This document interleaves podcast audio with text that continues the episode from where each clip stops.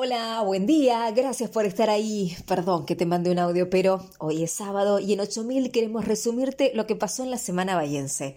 Empecemos con algunas buenas. En Madrid distinguieron la labor humanitaria del sacerdote bayense Jorge Crisafulli, que lleva 30 años ayudando en la región africana de Sierra Leona. El premio ABC Solidario recayó sobre uno de los proyectos de Don Bosco Fambul. Se trata de Girls OS Plus, que en los últimos años sacó de la calle a más de 600 niñas en situación de prostitución. El 20 de junio fue el Día Mundial del Skate y se celebró en la escuela bahiense que funciona en el Parque de Mayo y que acaba de cumplir tres años. Tenemos chiquitos que son increíbles, que en poco tiempo adquieren una habilidad tremenda, destacó el profesor Rodrigo Bertín.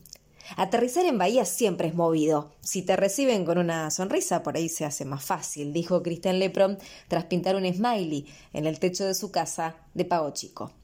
Ahora vamos con otras noticias que no nos gustan para nada, pero están. Nos estamos agotando y nuestras cabezas están a punto de estallar, advirtió Ana Inés Rodríguez, la jefa de enfermería de guardia del Hospital Municipal.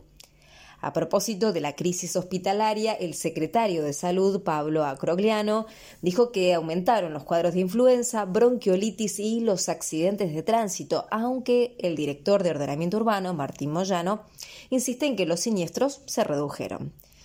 La llegada del invierno se siente fuerte en Bahía y muchos sectores lo sufren. Por ejemplo, la escuela primaria 17, que tuvo que suspender las clases por las bajas temperaturas y los vecinos de más barrios donde el drama se acentúa por los cortes de luz que duran toda la noche. Es imposible dormir así, dijo Eliana, una vecina.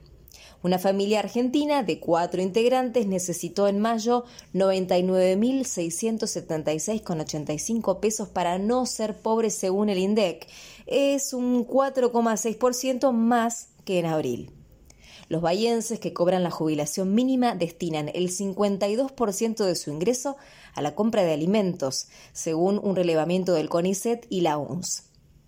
Entre varios patoas me pisaron, pellizcaron y pegaron patadas mientras estaba en el piso, dijo Lean en un texto que publicó su mamá, Silvina Damiani, en redes sociales, donde denunció que la agresión fue el sábado pasado en el club universitario. El geriátrico Hogar Feliz decidió cerrar sus puertas de un día para el otro y 52 afiliados a PAMI se quedan sin lugar. Confío en que vamos a lograr reubicarlos a todos, dijo Álvaro Díaz, titular de PAMI local algunas cositas más que nos dejaron estos días. La titular del Consejo Escolar, Lorena Misevich, sostuvo que continúan los trabajos en las escuelas sin calefacción y la más complicada es la técnica 5 debido a su gran tamaño autorizan a los médicos a cobrar un módulo de mil pesos por gastos de consultorio y en nuestra ciudad se suma al plus que piden varios. El proyecto para declarar la emergencia del transporte público del interior obtuvo dictamen en diputados. Sirve para dar respuesta inmediata mientras trabajamos en una ley para que el subsidio sea igualitario, dijo Jimena López, legisladora del Frente de Todos.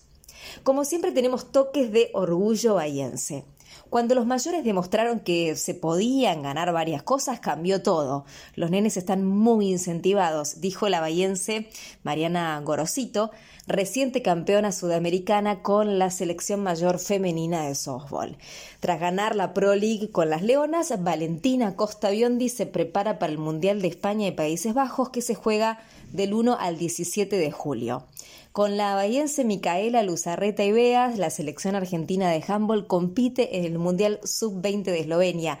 Ganó el primer partido, perdió el segundo y hoy juega el último encuentro del grupo ante Dinamarca. Ya empezó el fin de y Meteo Bahía del CONICET dice que después de este sábado parcialmente nublado con 11 grados de máxima, se espera para mañana un día nublado con una máxima de 10 grados y para el lunes sol y viento con 17 grados. Esto es todo por hoy. Ya sabéis, nos ubicás en la página 8000.ar, en las redes como arroba 8000 Bahía y en el email orgullobahiense arroba. Soy Agustina Arias y me despido. Gracias por estar ahí. Hasta el sábado que viene. Ah, y perdón que te mando un audio, pero...